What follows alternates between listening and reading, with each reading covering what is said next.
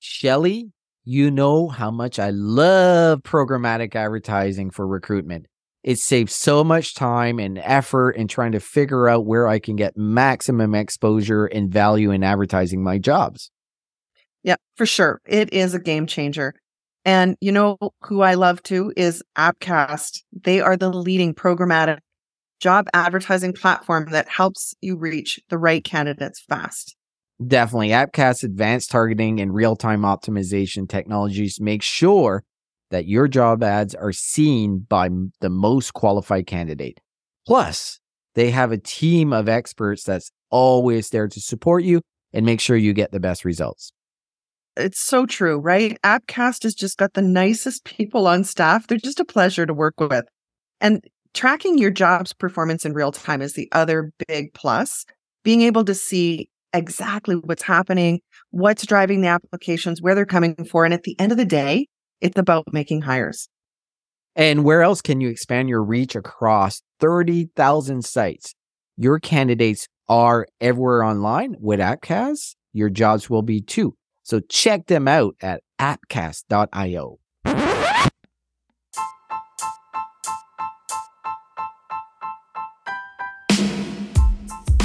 Welcome to the Recruitment Flex with Serge and Shelly. I'm Serge. And I'm Shelly. And we talk all things recruitment starting right now. Bonjour and welcome to the Recruitment Flex. I'm Serge. And as always, joined by my lovely co host, Shelly. Shelly, how are you? I'm good, Serge. Do you know we got a big drum roll here for today's show? Oh, I forgot my um, roll. Yeah, can you do the sound effect or something? We have joining us today, I'm very pleased to say, Andrew Flowers, who is the labor economist with Appcast. Andrew, thank you so much for agreeing to be on the show. Shelly and Serge, thank you so much for having me on. Andrew, let me tell you, I am a big fan. I mm-hmm. love the work that you do. I have seen you on webinars and listened to you on other podcasts. I just love how you explain things in terms that we can absolutely connect the dots. So I'm just thrilled that you're joining us today. But before we get into that, because it's going to be great, I always wonder how does somebody become a labor economist? Can you give us like your Twitter bio or just a little bit about who you are and how is it that you came into becoming a labor economist, but specifically in talent acquisition? Thank you for that question. And a bit of personal history is I grew up in a family as the oldest of five kids that was really a working class family. We moved a lot. I moved like 20 times growing up. And the reason we moved is my dad had a lot of jobs. I saw my dad lose jobs. I saw the family struggle uh, to make ends meet. We went through two bankruptcies, foreclosure. And so grew up very aware of the labor market of jobs, of money and financial insecurity.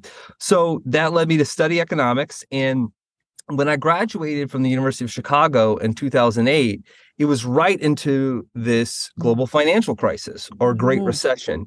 I was one of the lucky ones to land a job doing what I studied, which is what so few college students get to do. I started in the research department of the Federal Reserve system out of college. And so, just as this global financial crisis, Great Recession, was starting, I was working for the Federal Reserve, studying the labor market, grew interested in why at the time the US and many economies were losing hundreds of thousands, millions of jobs during that recession. So that's what kind of led me to speak with actual companies, employers, recruiters during that period from 2008 to 2014. I was with the Federal Reserve. Fast forward a bit, and I joined Indeed in 2017 and was there as an economist for about three years with the hiring lab, where I got to get my hands on cutting edge data about clicks and hmm. postings and actual applications on the Indeed platform and, and how recruiting works, how talent acquisition leaders approach online job boards. So that was a great experience at Indeed. And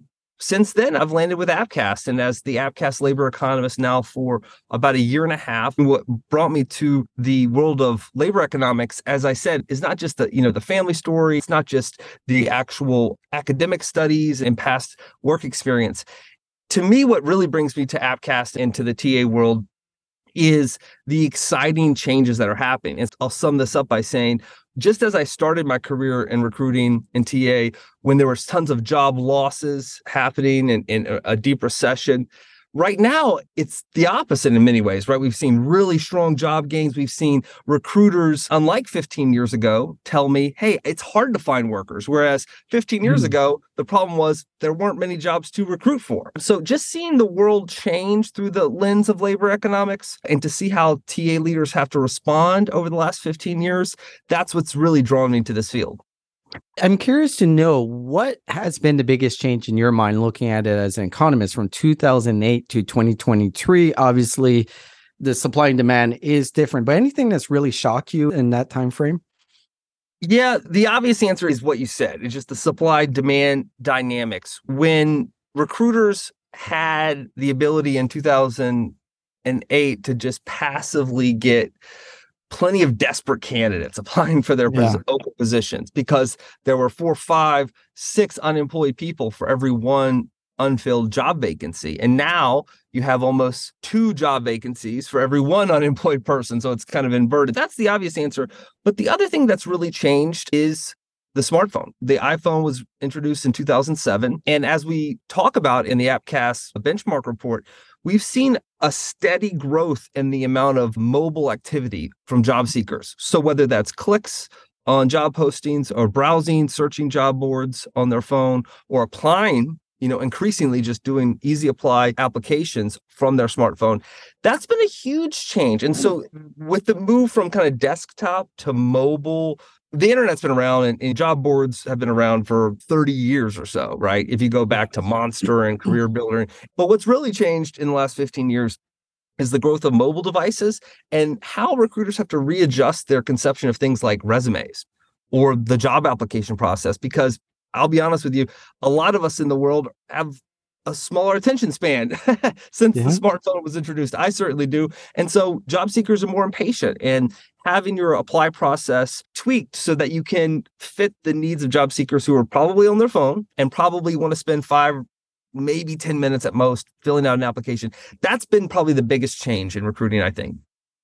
Yeah, I think it completely correlates to the point in 2007, 2008. People were desperate for a job. So they would go through a 50 minute, two hour process. They won't anymore because they have so many options.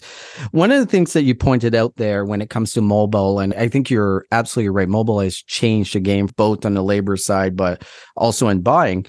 But when I'm meeting with employers and going through some of the Appcast data, one big surprise that comes up for everyone is what type of employee is using mobile to both look for jobs and to apply for jobs? Because the first thing they think about is oh it's the tech guys. And it's actually the opposite. It's trades exactly. it's retail. Any surprise to you when you first saw that data that people applying for mobile phones are people that would not think would use mobile phones to apply like you, yeah, initially I was a little surprised, but then when you think about it, it really makes sense, right? When you split the world of job seekers into two camps, into active job seekers and passive job seekers, and you think about like active job seekers are probably inordinately more likely to be unemployed. So they're not necessarily searching for work on their current job's time, right? And so those active job seekers are going to approach the process differently. They're willing to apply with the longer apply process, they're willing to submit resumes, cover letters. But for the passive job seekers, and in this tight labor market where there's lots of job opportunities and a high level of employment, low level of unemployment, you're going to find more of the second camp, the passive job seekers. And those people, when you think about what they're doing at their job or outside of their work, for people who work in hourly roles, blue collar roles, think of warehousing and logistics jobs or retail jobs, they have their phone on them and they're not necessarily accustomed to working on a uh, actual desktop computer. Whereas for so-called white collar roles if you work in sales and marketing or technology you're accustomed to a kind of desktop experience. It's probably where you do your work. So whether it's during the workday or whether it's after work when you apply for a new position as a passive job seeker you're probably going to do it through your desktop uh, experience. So when we see these apply rates that are really high for roles in technology and legal positions, it makes sense to me when they're very high on desktop and they're really low on mobile. But just as you said, Serge, the apply rates for positions like in warehousing and retail are much, much higher on mobile devices. And that to me makes intuitive sense. Either the person's on the job applying or they're accustomed to a mobile device as their kind of main point of contact with the internet. Yeah, when you think about it, it makes complete sense. So I really want to dive into your latest 2023 Appcast benchmark report, and you can find it at appcast.io, and I'll have the link in the show episodes for anyone listening. One of the key themes in this report is you do say there is no single labor market. Let's dive into like the key findings and what you mean by that. Yeah. When you look at a 30,000 foot view of the labor market and the recruiting world in 2022, the first thing that jumps out to you is wow, the job market's extremely strong for job seekers, both in the US, Canada, and Europe. So, this strong, or what economists call a tight labor market, where there's just more demand to hire workers than there are job seekers, that really is the kind of defining feature when we look back in 2022. Yeah. But that mask that a lot of variation across industries. And so when we say there's no one labor market, a good example of this is the tech industry, right? We've seen how the tech industry has gone through waves of pretty high profile layoffs and it started in mid 2022 and it has continued into early 2023 so when you think about microsoft and amazon and twitter and meta laying off workers that is at odds with the broad growth in employment across the whole labor market. When you see job seekers have plenty of options and many industries like leisure and hospitality and healthcare and manufacturing are expanding, whereas tech is the kind of outlier that's having layoffs. That gets at this notion of there's no one labor market. And it's hard to encapsulate all of the economy into just a set of statistics, right? I'm a big fan of statistics and numbers, but just think of like averages, right? Averages lie in the sense that they mask all the kind of variation across the economy. Mm. So in our benchmark report, what we want to arm recruiters and TA leaders, HR leaders with is data, right? But data is not useful if it's just aggregated. And yeah. when we say there's no one labor market, we want to arm you with data to your specific geography and to your specific industry so that you're not looking to us and we give you answers like here's the overall cost per application and that's useful as a baseline but it's much more useful to know what the cost per application is to hire a registered nurse in Los Angeles or to hire a software developer in Toronto. That's more actionable. And so when we say there's no one labor market, we mean to say that the world's complex and especially coming out of this pandemic recession and fast recovery in the labor market a lot of moving parts are happening and it's hard to keep track of all the complexity so to have you armed as a TA leader with data at the granular level so that you're not just looking at the overall labor market, but you're looking at your open positions that you need to recruit for and what challenges you face. That's what we mean. So, if we could also walk us back to some really key things that happened in 2022 that I think traditionally TA wasn't connecting the dots on, like when we saw inflation rates spike and uh, recession talk, then lo and behold, we have a strong labor market. So you were there in 08, 09. So was I. I was in the thick of it. I wasn't an economist though. What's different this time, Andrew? Like, how is it that this is happening? There's a lot of confusion and rightfully so from the talent acquisition world because when we saw prices rise across the globe last year really start to spike in 2022 mm-hmm. people think of inflation okay that's bad which is true and they think of well bad news for the economy means recession and recessions well historically from 2008 2009 or even the abrupt 2020 covid recession recessions typically mean layoffs a lot of people's minds in the TA world the connection between inflation, which is bad economic news, means inevitably there's going to be maybe some layoffs. Well, it turned out to be the opposite. And I think the best analogy for the experience we're going through right now is something more like the late 1970s or the mid 1940s. And so those periods historically, whether it was demobilization from World War II or whether it was the kind of stagflation era in the 1970s after we had these oil price shocks from embargoes and wars, those experiences in the 40s and 70s were experiences where global economies had high inflation and at times high pressured labor markets. It flipped in the 1970s, eventually led to stagflation and high unemployment. But in the 1940s, an even better example, what we saw is okay, rising prices, but also lots of labor shortages, really challenging times to recruit workers.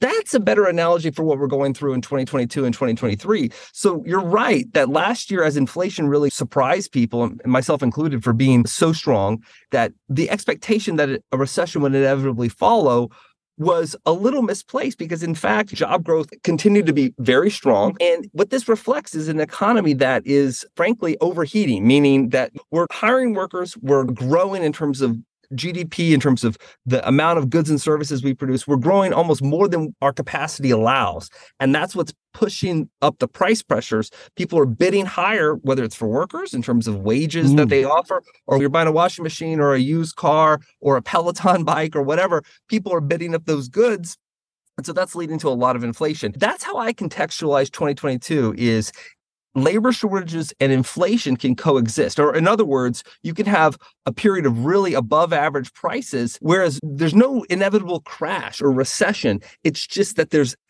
intense competition, especially for labor, because you're trying to meet those needs. There's still a lot of spending power in the economy. Yeah. And to meet those needs as a business, you need workers. And so we've seen inflation, frankly, fuel a lot of the wage pressures. So for yeah. recruiters, this is a really important environment. It's nothing like 2008, 2009. It's kind of the opposite, right? 2008, 2009, we saw deflation. We saw really low prices, sometimes a negative price growth, and we saw plenty of workers that you could hire. And now recruiters need to be aware of these kind of macroeconomic dynamics like inflation because it feeds into what wages they have to offer to be competitive in this labor market. that so makes perfect sense. So when we look at tech industry, they had layoffs. The press just went bananas. That's all we heard. They even created their own website of layoffs.com. It was like we couldn't get enough. I think there's a bit of, I don't know how to say the German word, but is it Schadenfreude? I may have butchered that, but this mm-hmm. notion of taking pleasure in the downfall of someone or something that had success, right? Especially since the Great Recession or the global financial crisis has kind of faded the US economic landscape and really the world economic landscape. The tech layoffs are the exception to the broader tight labor market. Despite these layoff announcements, we haven't seen unemployment insurance claims, which is a good barometer of layoffs, tick up at all. They're extremely low at their kind of 2019 pre COVID level low. We've seen job postings come down for tech jobs, which makes sense. So you don't need to hire as many software developers if you're laying them off. Yeah. But what we've seen is job postings for other non tech positions remain extremely elevated, like between 40 and 90% above where they were pre COVID. So really, tech is the exception. Now, why is that? And why is this feeling that people had of, oh, well, is this a canary in the coal mine? Is the tech mm. layoffs the start of something else, that it's going to become contagious. Now we know as months go by, that's not really happening. Why isn't it contagious? And I think the reason is tech is very special in that for the last 15 years, a lot of tech hiring grew based on venture capital funding, which was enabled by essentially near zero interest rates.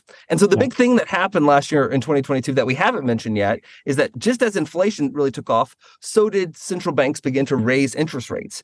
And when credit is no longer essentially free, when it's no longer 0% interest rates, those sectors of the economy that are most focused on growth in terms of the valuation of companies, not their current unit economics, but what's their potential? What's their potential market? And in the tech sector, a lot of investors, particularly venture capital investors, saw hiring as justified, even if the unit economics weren't working for that company. To use an example, Uber. Uber's losing tons of money, but the idea was, well, we'll still hire more people, we'll still grow, we'll still invest more because you're just going to capture this market. Eventually, it'll become profitable.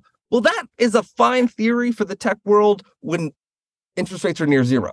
And when they rose dramatically last year, a lot of investors pulled back their money. A lot of tech companies realized wait a second, we can't operate with a growth only mindset. We have to operate with some efficiency too. We have to become profitable. Yeah. And that's where there became a reckoning within tech companies to start the layoffs.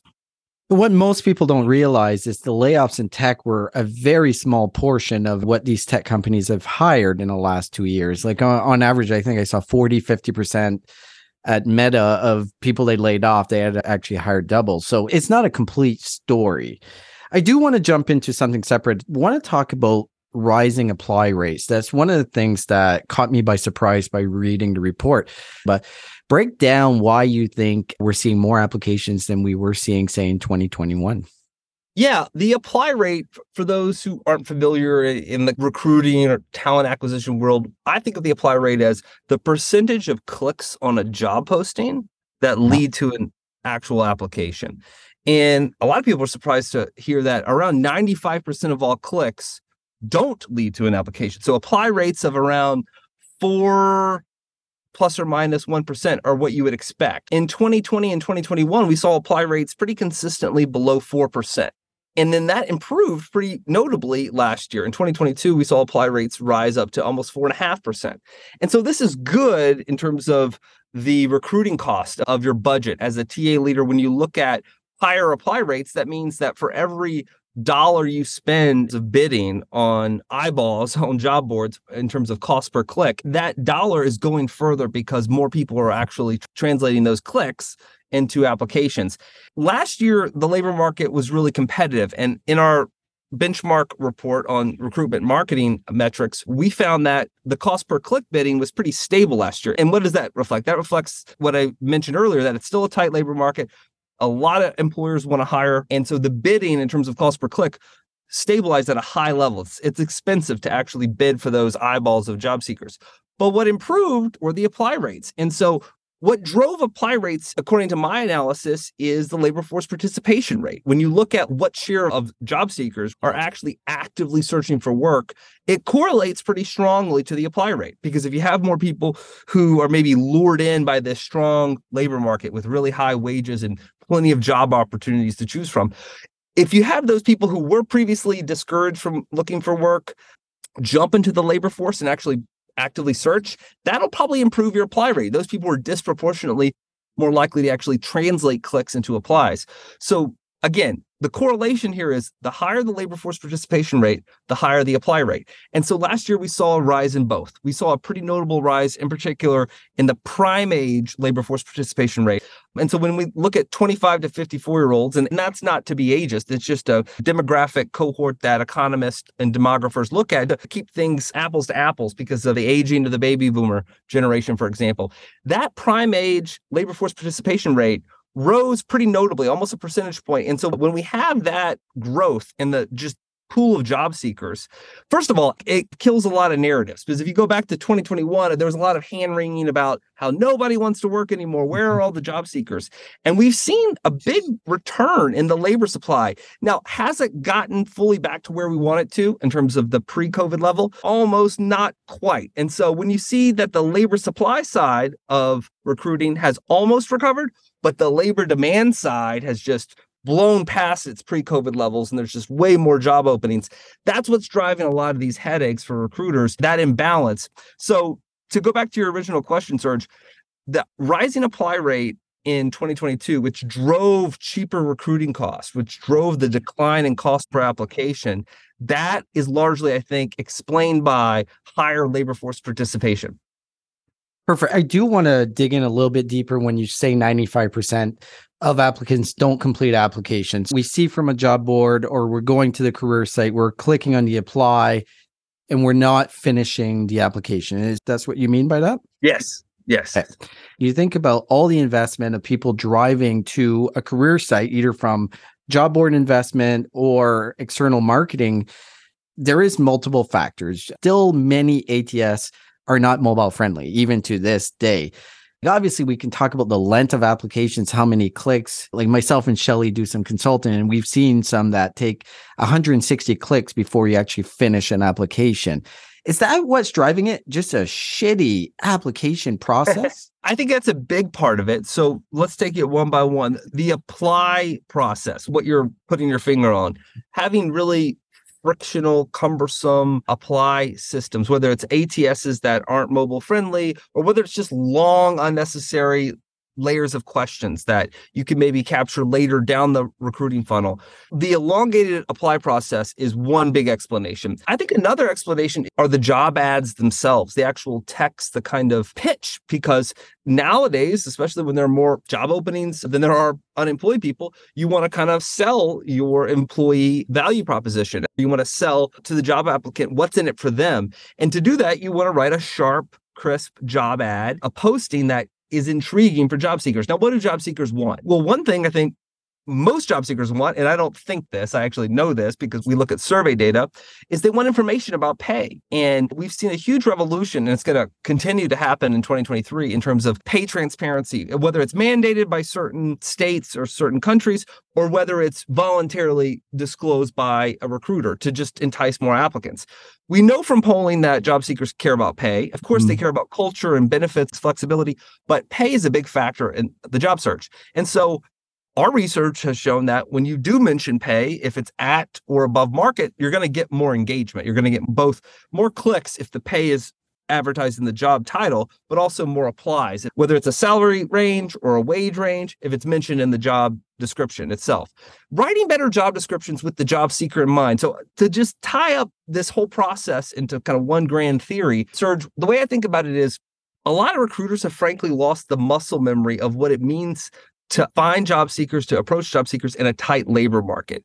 Yeah. Meaning it's one thing if it's 2010 and there's just a lot of desperate job seekers and to have a cumbersome apply process, not to mention pay or really sell the job seeker at all, you'll still get passive candidates just because that's the conditions of the macro economy. Frankly, you have to go back to the late 90s to think of a time even remotely like this where it was so competitive where you really had to sell yourself as the recruiter to the job seeker. And that's forcing a reckoning in terms of how you write job ads, how long your apply process is, and other things like the employer brand. What's your kind of values? Increasingly, especially younger job seekers care about that. They want to see that your values are aligned, whether it's with ESG, environmental, social governance policies, or whether it's diversity, equity, inclusion. So those things matter. And again, to varying degrees, depending on the job seeker. But if I had to sum it up, it's just having the job seeker, what's in it for them in mind when writing job ads. That'll give you the biggest bang for your buck in terms of more engagement. Amen. that was so well done. Thank you, Andrew. I do want to come back to something that I think talent acquisition is still struggling with. They're certainly very sophisticated or very senior TA people who understand the distinction between cost per click and now cost per applicant. And it is confusing because I think some of the old school TA people, those of us who were recruiting in the 90s, myself included, we were taught cost per hire, but now we're going cost per applicant. Can you help demystify that a bit? Should we be focused on cost per clicks or should we be focused on cost per applicant? It's a great question. And to answer and share my perspective, I think it really it's contingent on what the business model of major job boards are. Yeah. So a lot of recruiting happens through online job boards or other recruiting services that are digital in nature. So the broad ecosystem of Indeed and ZipRecruiter and LinkedIn and all the long tail of job boards. When you think of recruiting in that traditional internet space, the business model that prevails at a given time really determines your metrics. When Indeed really grew to its current success over the last 15, 20 years, with it rose its business model, which was based on cost per click. And that was the key metric because if that's what Indeed is essentially charging you for, then you would want to benchmark yourself accordingly. Well, Indeed has evolved. And with it, so is Appcast. And a lot of Appcast business model came from this notion of okay, rather than charging recruiters by click, why don't we actually charge them when we deliver an application? So the CPA notion, the cost per application metric became more prevalent. And what's funny, Shelly, is I think it's going to go full circle. Eventually, the technology is going to get good enough. It's already happening where we're going to track from click to hire. We're going to be able to track whether it's through the job board, whether it's through the ATS, or whether it's through the programmatic vendor like Appcast, so that eventually you're right. Like just as recruiters were always taught, the key metric is cost per hire. That's ultimately what we're here to do is we're trying to hire workers, we're trying to fill butts in seats to make our organizations go. And to do that, an application is not an employee, is not a worker. And so an application mm-hmm. is a good benchmark. I think at the current moment, CPA, the cost for applicant, that's the best kind of universal benchmark you can think of measuring your efficiency in job ad spending. But where we're going, where we're headed, and there's a bit of this in the benchmark report that we released last month. Gosh, actually, it's this month. I can't believe it. It's gone by so fast. But earlier in February, we teased in this benchmark report how you can track from click to hire. And when you look at the actual cost per hire metrics, of course, they vary by industry. So, for example, yeah. cost per hire in healthcare very high, just because mm-hmm. it's hard to find those workers, those people with the credentials to be a nurse, for example. It's hard to hire people in transportation in terms of long haul truck drivers, for example. But it's easier. It's a lower cost per hire in other industries like food service, retail, when you look at the cost per hire metrics, which to answer your question, Shelly, is I think ultimately where we want to go. Right now, the technology, the integration with applicant tracking systems isn't quite there. We're getting there. But when you look at the cost per hire, one of the things that stands out that I think is pretty remarkable is there's no one source that dominates in terms of providing the cheapest cost per hire across the internet. And by source, think of a major job board or recruiting service. And when I say that no one source provides the cheapest cost per hire, the best analogy I give is think of investing, right? If you can buy one stock, maybe it's Apple or Amazon, that's one way to invest, but you're putting all your eggs in one basket. A more kind of commonsensical approach is to, you know, diversify your investment portfolio and invest in a mutual fund or an ETF or whatever. You want to diversify your risk.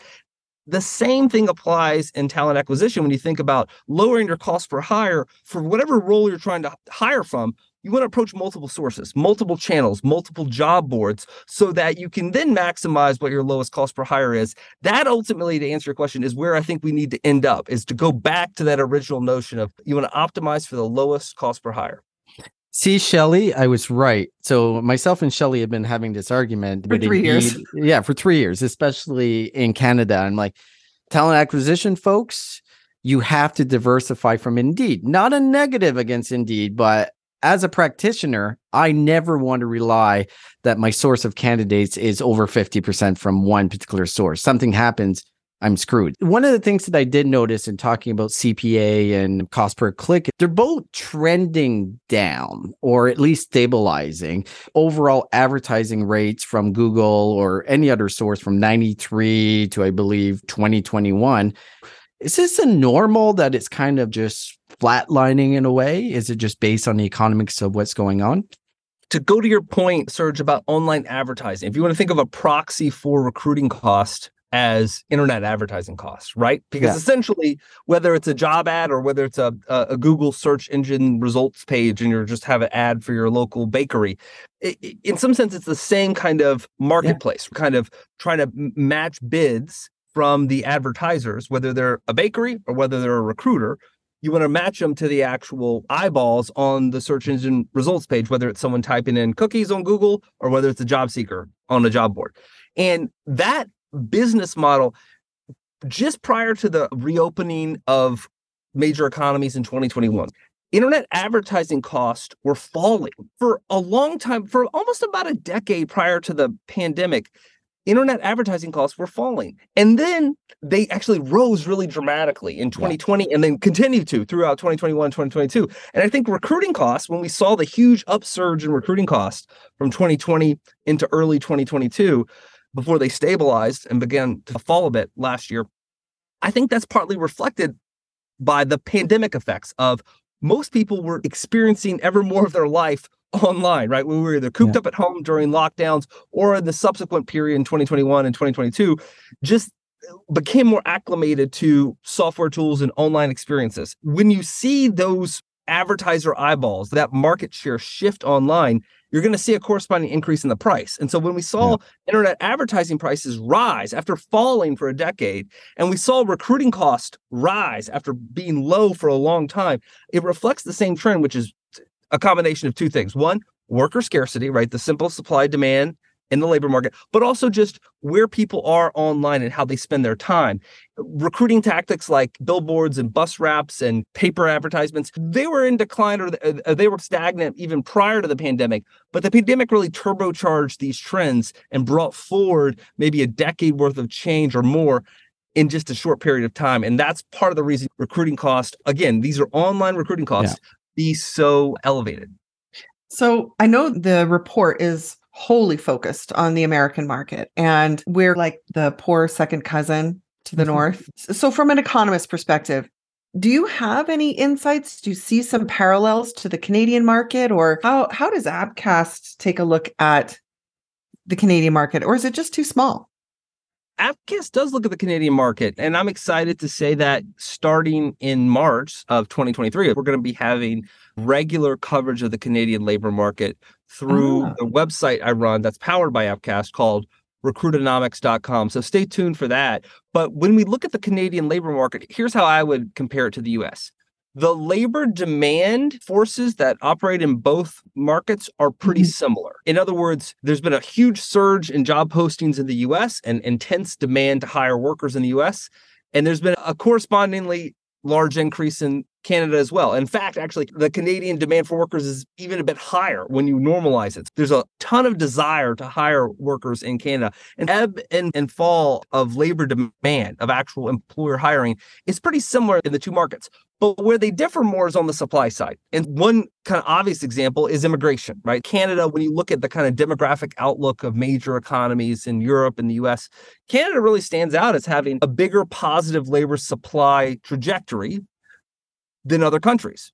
Why is that? It's not necessarily underlying fertility rates, it's the immigration No, rate. And so the immigration system being more accommodating for employers in Canada allows the kind of labor supply to adjust in a different way than it would in the US. So I think I want to make that distinction between the job seeker world is more different between Canada and the US, but the employer hiring world while they're different in scale, like the US is much bigger, mm-hmm. similar in trends. So to answer your question, when we look at the Canadian market, we see rising recruiting costs in terms of cost per click.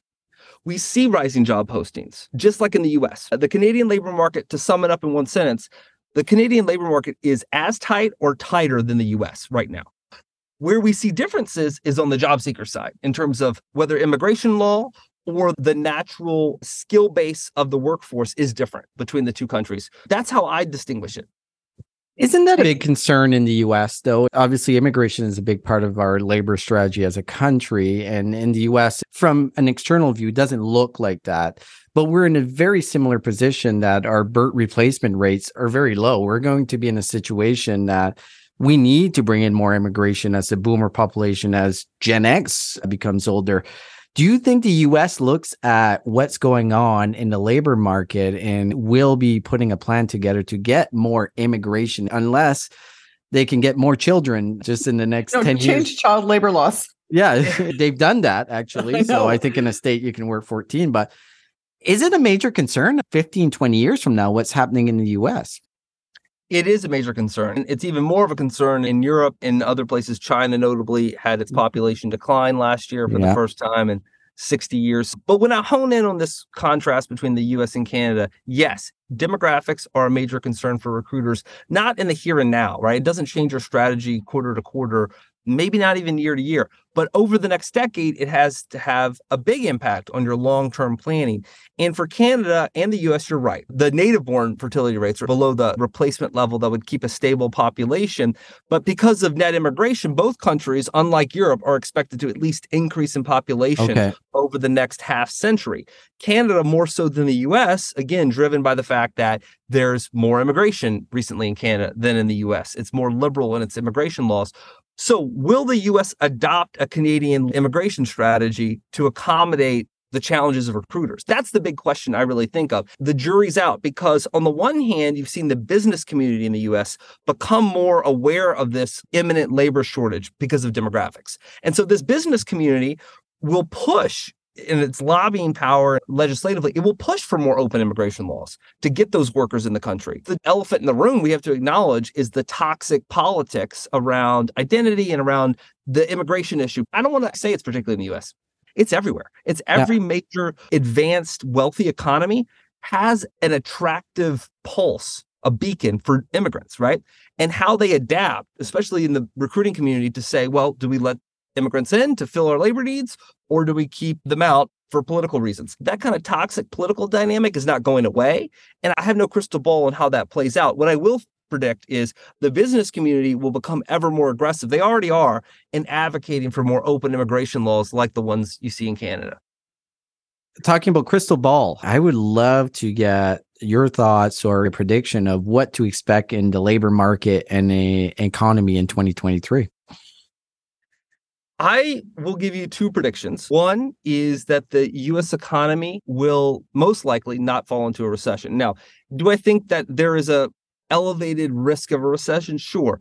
But I think it's less than 50%. I think what we've seen, as I mentioned earlier, is that the tech layoffs are not the canary in the coal mine. They are the exception. And that the underlying strength, particularly of consumer spending, is just going to power a strong labor market. It's already at a, a, remarkable point. The unemployment rate in the United States at 3.4% is the lowest since before the Apollo moon landing in 1969. And so I will offer that one kind of hedge prediction, which is again, incoming data changes. And you could talk to me in three months. And if we have deteriorating statistics on consumer spending and the housing market starts to seem like it's not just weakening, but it's going to go through a bust, then maybe you revise your recession odds upwards. Right now, my first prediction is that the US will avoid a recession, at least for 2023. The second prediction I'll offer you is that pay transparency laws in the US are going to really revolutionize the recruiting funnel conception. Right now, we see in the TA world this notion of okay, like Shelly mentioned earlier, what are the metrics to track? Is it cost per click? Is it cost per application? There's this notion of the click to hire funnel, right?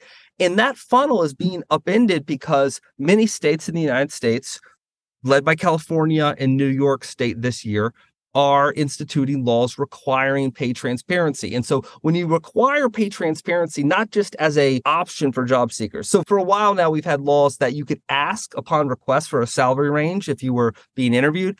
What's changing in 2023 is when California and New York start enforcing these laws later this year, one in every five people in America is going to live in a jurisdiction that requires pay transparency not upon request, but upfront in the job posting that's a huge game changer. And what I mean when I say it's going to upend the recruiting funnel is our research has shown that in states that have already required pay transparency in job postings, states like Colorado, we've looked at this and we've seen that applicant volume drops.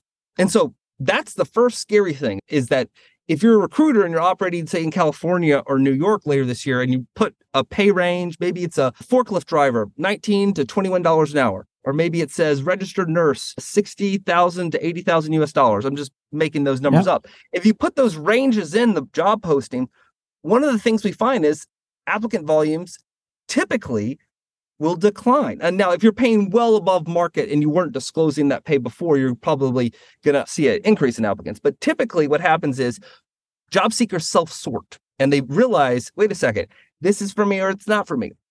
And the recruiting funnel concept, if you're in TA, starts to change because what happens is you get fewer applicants in terms of volume, but the applicant quality rises dramatically. In other words, to go back to Shelly's question, the cost per hire may end up being cheaper in the end when you disclose pay because the people you're interviewing who have applied are already on board with the pay. And so that's a big sticking point with people when you either make an offer or they learn more about the position, they start to research it and realize it's not for them. And so it's going to change the kind of dynamics of recruiting as pay transparency really spreads. And I also predict, as a sub prediction here, that it will spread to more states. More states will start to enact these laws, and it's really going to change the world for TA leaders one of our policies at Appcast is not to weigh in pro or con for legislation. What I can say though objectively is it typically makes the recruiting process more efficient because of all that yeah. self-sorting.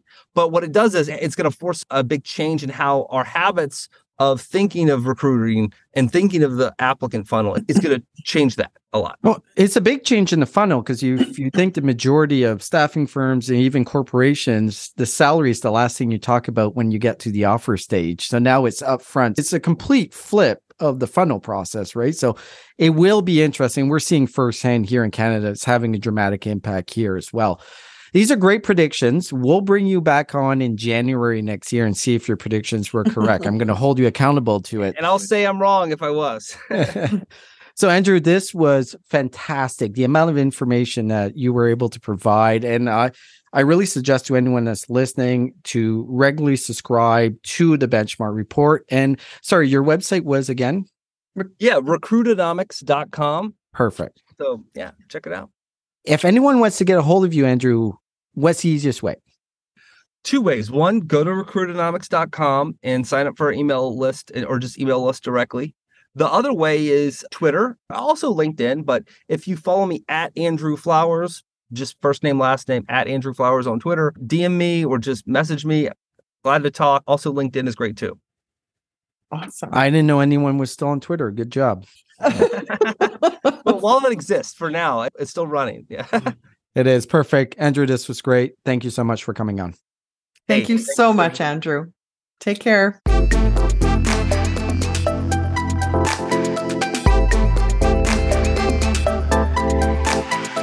Shelly, let's face it, texting candidates is the easiest way to hire quicker today. But your cell phone doesn't connect to your ATS. You're sharing your personal number with strangers. That's pretty scary, right, Shelly? And mm. it's not even legally compliant. Mm, this is where our friends at RecText come in.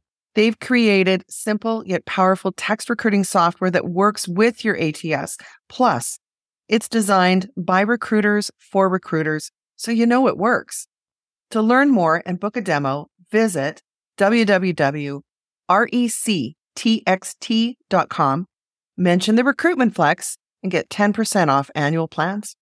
The world's best known investor and Wall Street expert Warren Buffett once said, Wall Street is the only place that people ride to in a Rolls Royce to get advice from those who take the subway.